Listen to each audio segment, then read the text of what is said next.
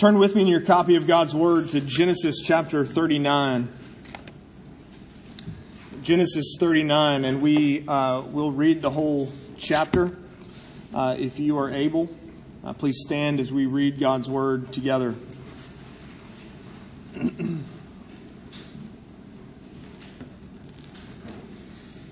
now, Joseph had been brought down to Egypt, and Potiphar, an officer of Pharaoh, the captain of the guard, an Egyptian, had bought him from the Ishmaelites who had brought him down there.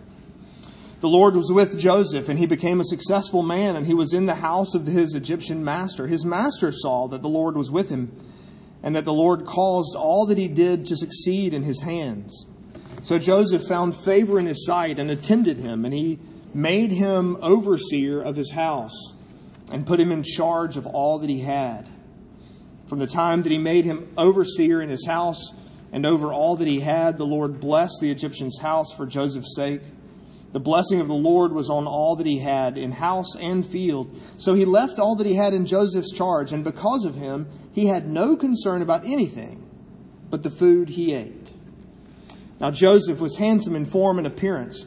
And after a time, his master's wife cast her eyes on Joseph and said, Lie with me. But he refused and said to his master's wife, Behold, because of, my, of me, my master has no concern about anything in the house. He has put everything that he has in my charge. He is not greater in this house than I am, nor has he kept back anything from me except you, because you are his wife. How then can I do this great wickedness and sin against God? And as she spoke to Joseph day after day, he would not listen to her, to lie beside her, or to be with her. But one day, when he went into the house to do his work, and none of the men of the house was there in the house, she caught him by his garment, saying, Lie with me. But he left his garment in her hand and fled and got out of the house. And as soon as she saw that he had left his garment in her hand and had fled out of the house, she called to the men of her household and said to them, See, he has brought among us a Hebrew to laugh at us. He came in to lie with me, and I cried out with a loud voice. And as soon as he heard that I lift up my, lifted up my voice and cried out, he left his garment beside me and fled and got out of the house.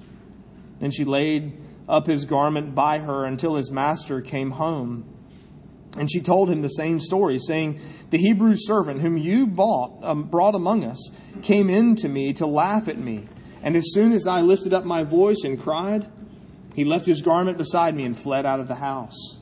As soon as his master heard the words that his wife spoke to him, This is the way your servant treated me, his anger was kindled. And Joseph's master took him and put him into, into the prison, the place where the king's prisoners were confined.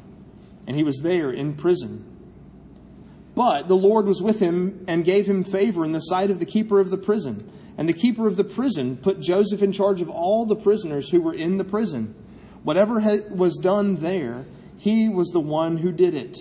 The keeper of the prison paid no attention to anything that was in Joseph's charge because the Lord was with him. And whatever he did, the Lord made it succeed. The grass withers and the flowers fade, but the word of the Lord stands forever. Let's pray.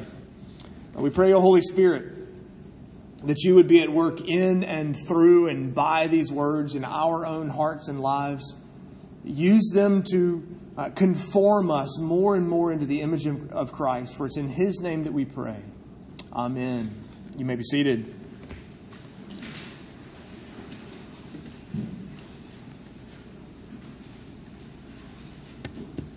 Modern uh, Christianity, the modern Christian evangelical world, uh, for the most part, wants to tell you that if you just have enough faith, if you just believe right, if you just do the right things, if you have enough trust in God, then um, God will overwhelmingly bless you, shower you with earthly blessings. I've even heard almost those exact words uh, come um, from the lips of uh, someone at an Athens High baccalaureate service. Uh, that's the, the message of so much of modern Christianity, of the Western world.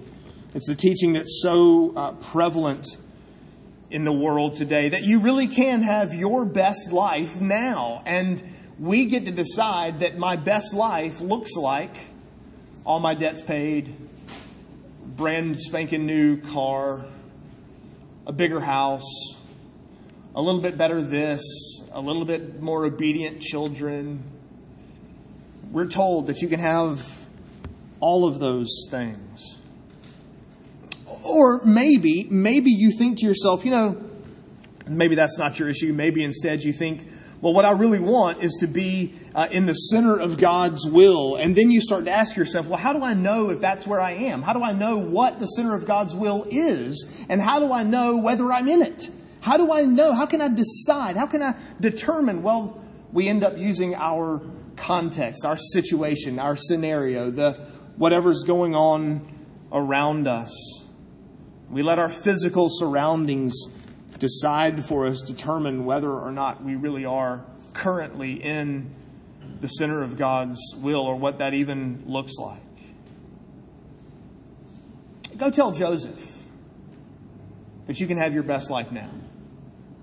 Go tell Joseph that that if you just had enough faith, I mean, if you just trusted God just a little bit more, then everything would go perfectly for you.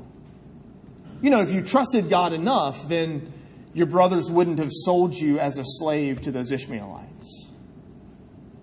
Or, you know, Joseph, if you, if you really were in the center of God's will, I don't think you would be in prison. I don't think prison is, is what God wants for you. I don't think that's the best thing that God has for you.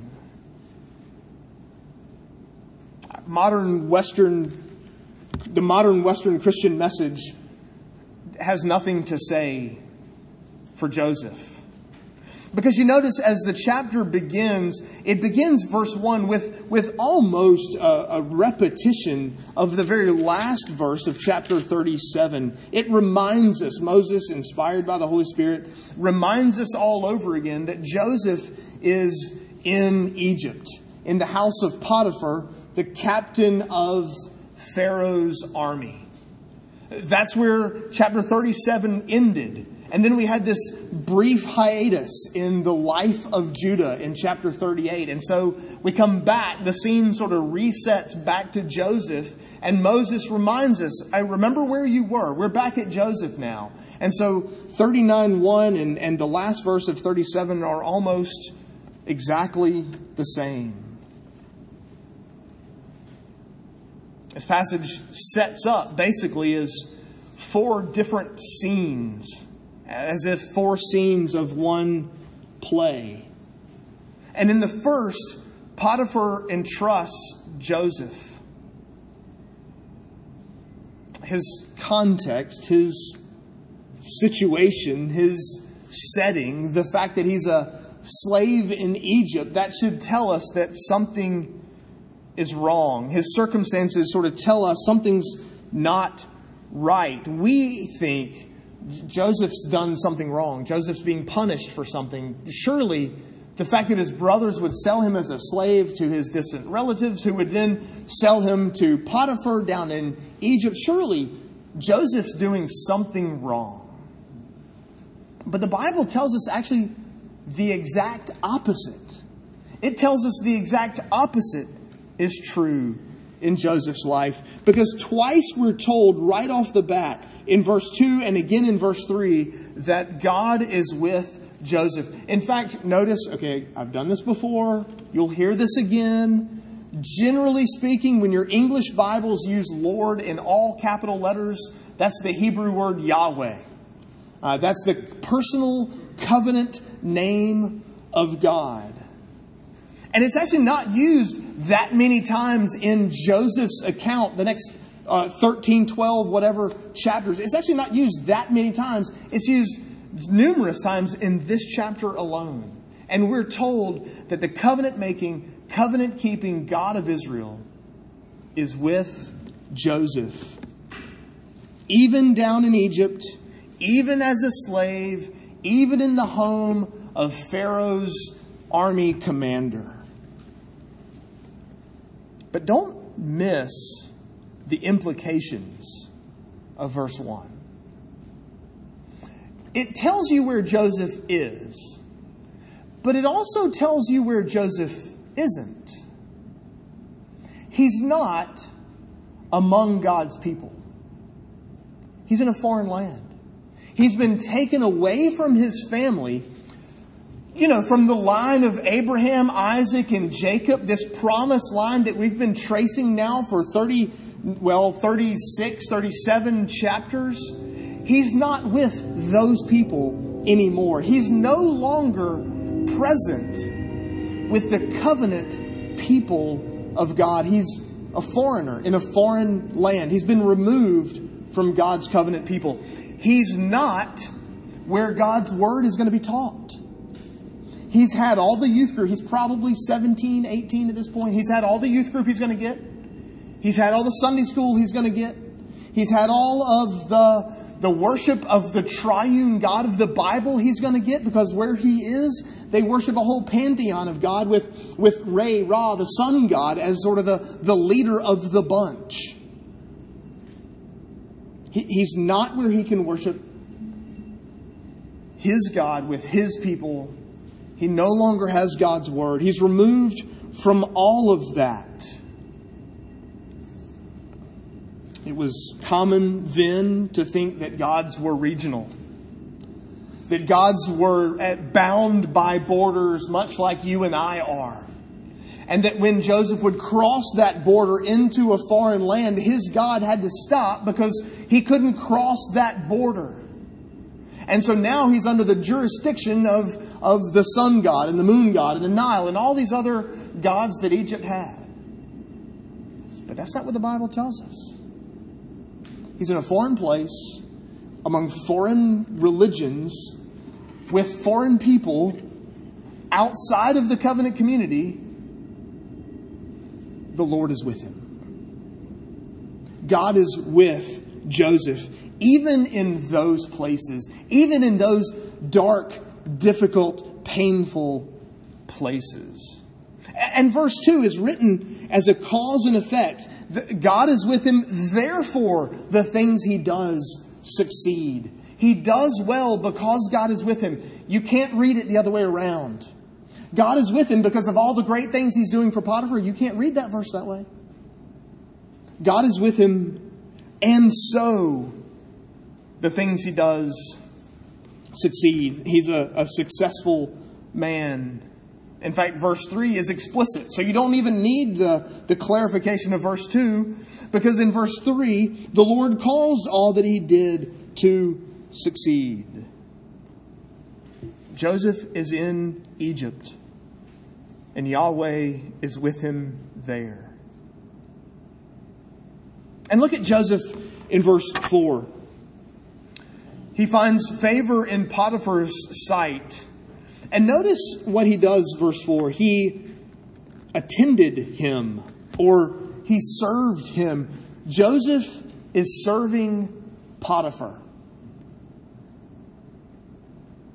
an unbeliever a worshiper of false gods, a keeper of a false religion, the presumably number two in command in all of Egypt. There's the Pharaoh, and then there's the captain of his army. Clearly, Potiphar has the right, the power, the authority to throw Joseph into the king's prison, into Pharaoh's prison. And yet, Joseph serves him. He wanted his master's best. He wanted what was good for Potiphar. He wanted what was good for his boss. He could have sulked. He could have complained. He could have, he could have sort of milled around. I mean, come on, God, I, I deserve better than this. I mean, Abraham, Isaac, Jacob, these are my, my dad, my granddad, my grandfather, my great grandfather. I mean, come on, God. I, I deserve so much more than this. I'm going to kind of work half heartedly because this guy's a pagan and I'm not going to work well for a pagan. I, I do not care about his, his, his unbelief. And so I don't, I don't care about him because he's an unbeliever. And so I'm not going to labor for him. I should get special treatment because of who I am, because of my bloodline, because of the special promises to God and his people. Instead, Joseph attended, Joseph served a foreign, unbelieving boss. And he labored hard for Potiphar and gained Potiphar's respect so that the only thing Potiphar kept from Joseph was his wife. In fact, Potiphar had so little to do in his own house because Joseph was so reliable, so trustworthy, so diligent that the only thing Potiphar withheld was his wife. The only thing Potiphar thought about during the day, what's for supper? What am I going to eat? That was his biggest concern. He so entrusted Joseph with the work of his house that his only concern is, verse 6, what, what am I going to have to eat? Do I, do I want the lamb or the chicken?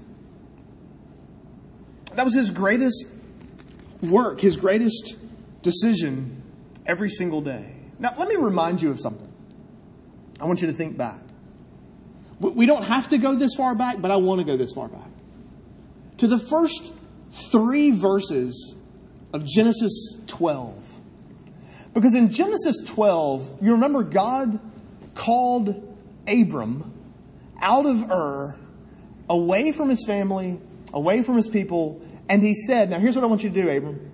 I want you to pack up, and I want you to go somewhere, and when you get there, I'll let you know that you're there. Just start heading, and you start walking, and when you get there, I'll let you know where there is, and stop you when you get there. But do you remember the promise he made to Abram? I'll be with you. I will bless you. And you, in you, the nations will be blessed. Joseph is living that promise decades later. Joseph is living God's presence. He's being blessed by God, and through him, Egypt, yes, Egypt, is, is recipients of, of blessing because they have God's covenant people, well, one of them, there in their midst.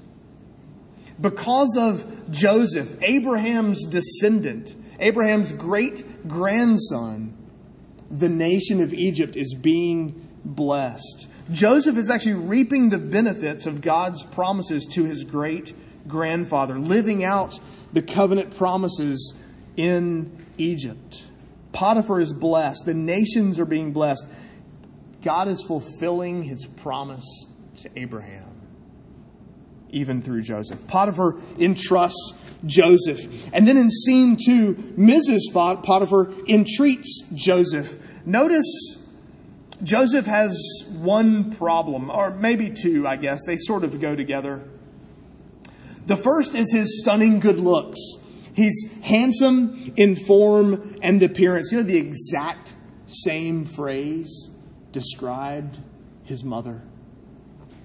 The exact same phrase is used of Rachel in chapter 29, verse 17. And it's his good looks that get him in trouble. Well, his good looks and Potiphar's loose wife. She only says three words lie with me. That's, that's all she ever says to Joseph. Lie with me. She says it later lie with me. That, that's all she ever says to Joseph. It sounds as though she says them frequently. It's not a one time event, it's not one time interaction. Joseph is handsome, and after some time, Mrs. Potiphar cast her eyes on Joseph and says, Lie with me, me. And he refused her. Notice the rationale Joseph gives for avoiding this adulterous affair. He actually gives three reasons. Uh, there are three in his uh, explanation, in his defense, in verses 8 and 9. First of all, uh, the first defense is my master trusts me. He's given me everything, put everything in my charge except you. He's withheld absolutely nothing from Joseph except his wife. In his own house, even Potiphar isn't greater than Joseph. Even Potiphar is, is no greater than Joseph is in Potiphar's own house. He so entrusts Joseph with everything. You know, there was another time when a master entrusted his people with everything, withheld only one thing. When God put Adam and Eve in the garden and said, It's all yours, except this one tree right here. For them, that was rationale for disobeying God. For them, they looked at that tree and said, well, wait a minute. If he's withholding that from me, it must be pretty good. It must be amazing. It must be, you know what? I deserve that. I've been such a faithful servant all these years, all these days, all these minutes. I don't know how long Adam and Eve were in the garden. That, that I deserve the fruit of that one tree that he's told me I can't have. For them, that was, that was rationale for taking the fruit. If we can have everything else except this one thing, surely I should have this one thing. That's not what Joseph says. Joseph says, He's been gracious and generous with all of his stuff except you. I'm going to honor that. I'm going to keep that. I'm going to, to respect my master enough to keep my hands off of the one thing he's told me I can't have. The first rationale is his master's own trust. The second is God's word and the sanctity of marriage. Notice the phrase, because you are his wife. That was enough for Joseph. You're his, you're his one flesh covenant partner till death do you part. Who am I to stand in the way of that? Who am I to, to step and interfere with that covenant vow that you two have made with each other? God has established marriage between one man and one woman, and I can't step in and, and break that covenant, break that, that relationship. His third argument, his third rationale, is the recognition that all sin is cosmic treason.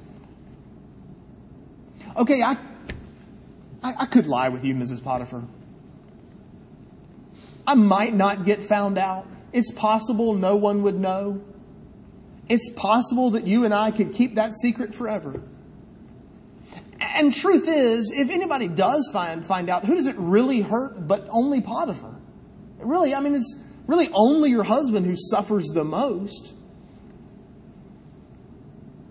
That's not what, God, what Joseph says. This sin isn't just against Potiphar. This isn't just a sin against my master. All sin is cosmic treason. All sin is a sin against God. I can't do this wickedness and sin against God, he says, verse 9. Imagine the temptation nobody would know. I mean, she's literally throwing herself at him, begging, pleading repeatedly, day in and day out. It would have been so easy to yield, so easy to give in. Truth is, you don't develop the strength and confidence and trust to say no to that in a moment. That's a lifetime of character building that's just showing itself at an opportunity. This isn't something that just in a moment he had this whim. It's not like he's lived the first 17 years of his life however he wants to, gratifying the, the, desires of his flesh, and in this moment had this one sort of lucid moment and went, No, I'm not going to do it. Now, this is a, a character, this is a pattern, this is a lifelong cultivation of this high view of God's Word, a high uh, understanding of just what sin is. This is deciding and committing to following God's commands long before you're ever in the difficult situation. And notice verse 10. At the risk of um, being politically incorrect in today's world, notice what verse 10 tells us right at the end. He wouldn't listen to her, to lie beside her, or to be with her. In other words, he stopped being alone in the house with her. It's the Billy Graham rule. That's frowned upon in today's world. Our vice president got in trouble for mentioning some that rule. You know, I, I knew um, there's a, a, guy who uh, was an associate pastor at the church I grew up in. He had a woman on staff with him in the education department. Um, and uh, there were times when they would have to go to conferences uh, to be at the same conference, and I very, had this very distinct memory of, of talking to, to both of them, both the pastor that was on the, on staff, and then this woman who um, uh, is was on staff then at the time uh, in the education department. They drove separate cars from Columbia to Charlotte to go to the exact same conference because there was nobody else that could go with them. Had there been a third person, they would have all piled in the same car and gone on their, gone on their merry way. They drove separately the you know, hour it is from Columbia to Charlotte. Joseph wouldn't even be in the same house with her. And in fact, that's part of the implication in verse 11, right? He went into the house to do his work, and none of the other men of the house were there in the house. He kind of went, uh oh. He quit being alone in the house with her at all. And then in the third scene of this play, the scene sort of slows down, and we get a you know, who knows how many days have passed by in verses 6 through 10 because we're told in verse 7 after a time his master's wife cast her eyes on him. We know that there was repeated repeated advances over time. Potiphar entrusts Joseph. Mrs. Potiphar entreats Joseph. Here in the next scene, in the third scene, Mrs. Potiphar entraps Joseph. One day he was in the house to do his work, and none of the other servants were there. None of the other men of the house were there, and she saw her chance. This time, rather than throwing herself at him, she grabbed him, grabbed him by his cloak, his coat, his garment, whatever uh, he was wearing, his robe. And again, she said, the only words she knows how to say to Joseph, lie with me. That, that's all she ever says to him. And instead, Joseph ran. If you ever play Bible trivia, or you get into all those funny, silly Bible jokes, you know, the shortest person in the Bible, it's not Zacchaeus, it's Bildad the shoe height, right? You see the. What's the smallest sin in the Bible? Flea, immorality. It's a little tiny flea. I don't think Joseph had read Paul. I don't think Joseph had read the New Testament. But he flees immorality. Paul commands us flee sexual immorality, and that's exactly what he does here. He's so committed to getting out of the house that, that better, not, I'm not even going to turn around and grab my coat. She's got a hold of my garment. I'm running out of the house. I'm not even going to turn around and grab it because who knows what would happen.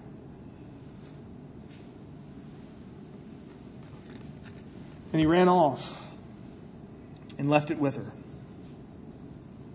So she grabbed the cloak and, and called in the other servants, kind of took the coat out to them, and began to weave a tale.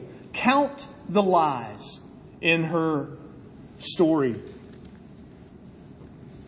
Uh, she told them that he had come in to lie with her, lie number one. No pun intended, by the way. That he took off his coat, lie number two. That he was going to force himself on her, lie number three. Had she not cried out loudly for help, lie number four.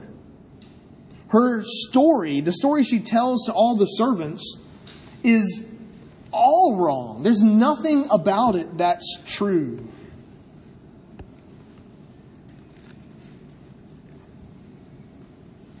I don't know how long it was before Potiphar came home. A couple hours, a few minutes, most of the day. We, we don't have any idea. But you get the sense, verse 16, that she actually sat there on her bed. I mean, I just sort of picture her sitting on her bed with that cloak beside her, waiting for her husband to come home. Hours. Hours. Because I got to tell him the same story. I need the evidence right here beside me.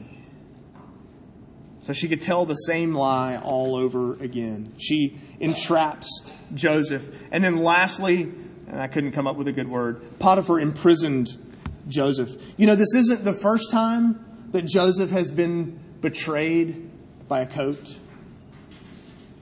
The first time his coat was dipped in blood and was used to deceive his father into thinking that Joseph was dead. Here it's used to deceive his master, Potiphar, into thinking that Joseph had made uh, untoward advances to his wife. I'm not entirely certain. I know the passage says his anger was kindled but it doesn't say it was kindled at Joseph. His anger was kindled. And we have other writings saying that men in similar situations didn't go to prison, they went to death. They were burned, they were killed immediately.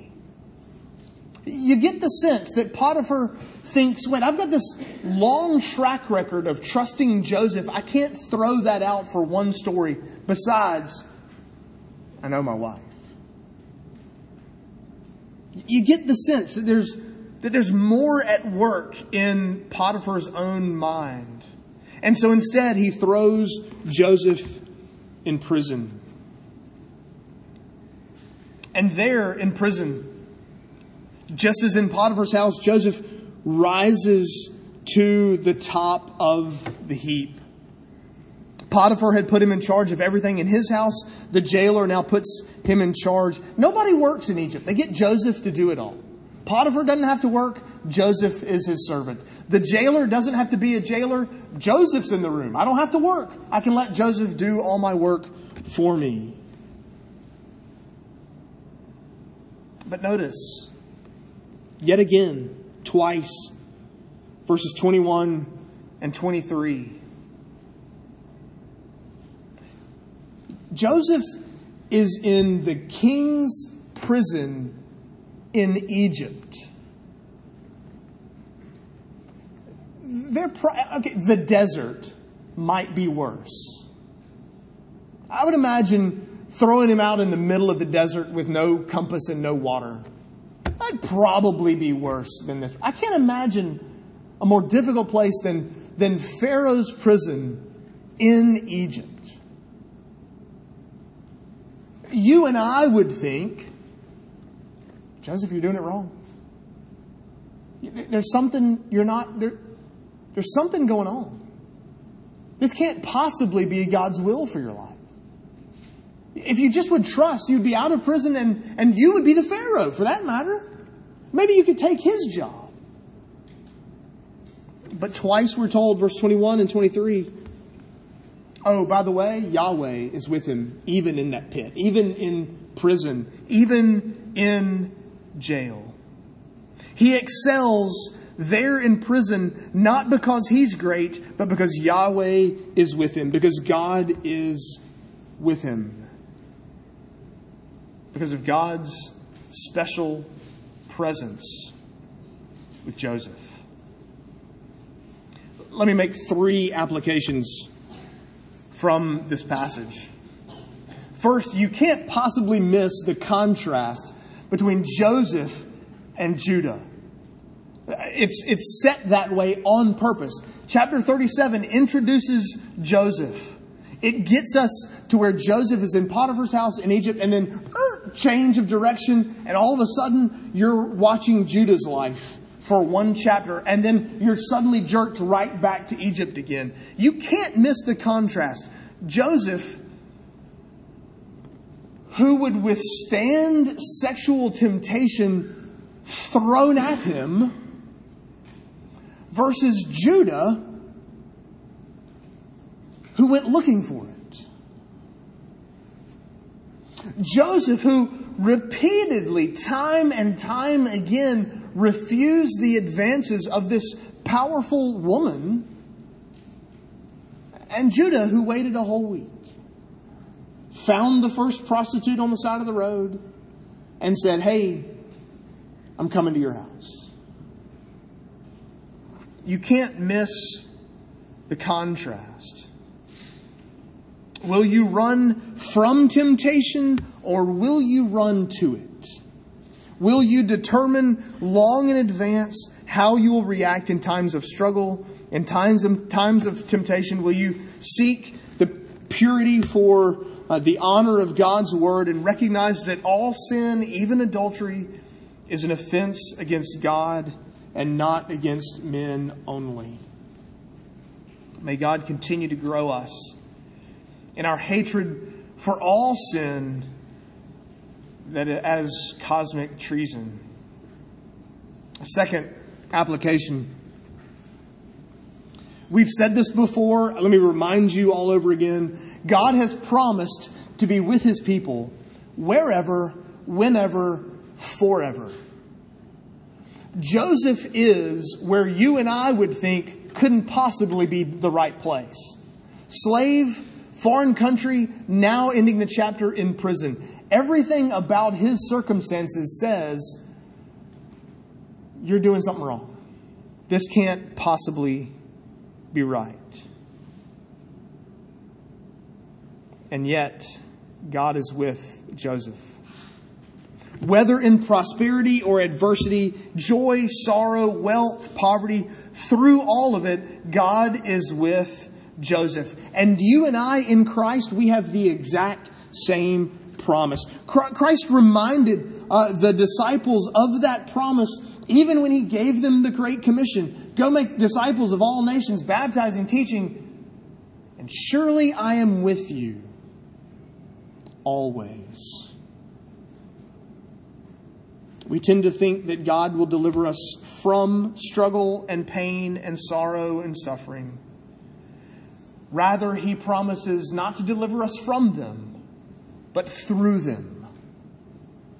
He doesn't promise to remove them from your life. He promises to be with you even in the midst of them. Or we could say it this way you can't always read God's providence when you're in the middle of it. You can't read God's providence when you're walking in it. We would look at Joseph's surroundings and go, prison, foreign country, this isn't what God wants me, for me. Modern Western evangelicalism would tell you that that's not right, that something's wrong with him. And yet, we know. We learn in a few chapters, so for us, a few weeks. Joseph will learn in a few years. God's been orchestrating this whole thing. God sold him into slavery. God got him into Potiphar's house. God got him into Egypt. Why? Because that's exactly where God needs him to be in order to deliver his people years down the road. You say, but I'm walking through struggle. I'm walking through adversity. God doesn't want me here. He just might. Because then he can use you when others walk through the same struggle, the same adversity a last final application.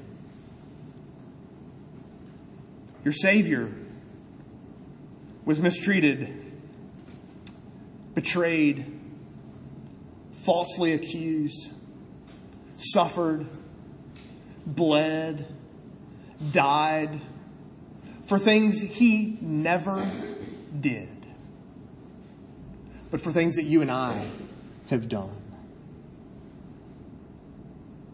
Do I need to remind you that Jesus was mistreated all according to the Father's plan to carry out the Father's purpose in redeeming our people, all so that Jesus could accomplish the deliverance of God's people. Do I remind, need to remind you that, that just as innocent Joseph was thrown into prison, so too innocent Jesus was punished for sins he didn't commit.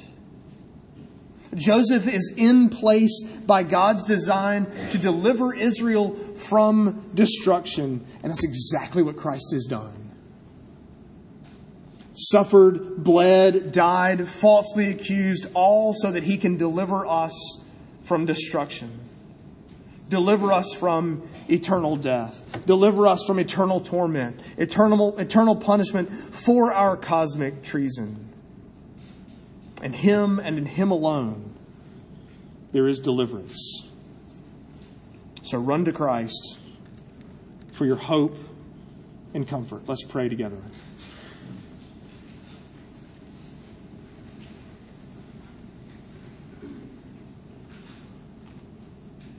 Father in heaven, would you strengthen us to live by faith and not by sight?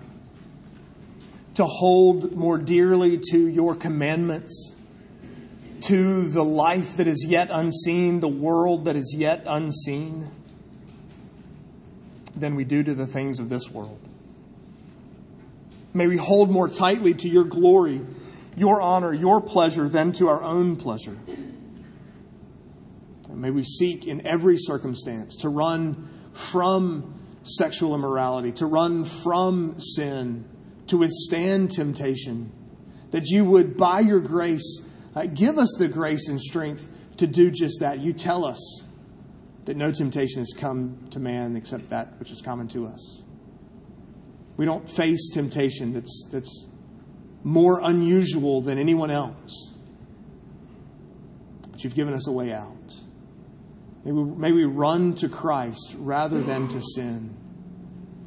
May we run to Christ as we endure struggle and hardship and difficulty in this life, recognizing that He may not deliver us from it, but He will deliver us through it. And at the end of that path, the other end of that road, is eternal glory with Christ. Prepare us for that feast, even as we come to this small taste of it. Through Christ we pray. Amen.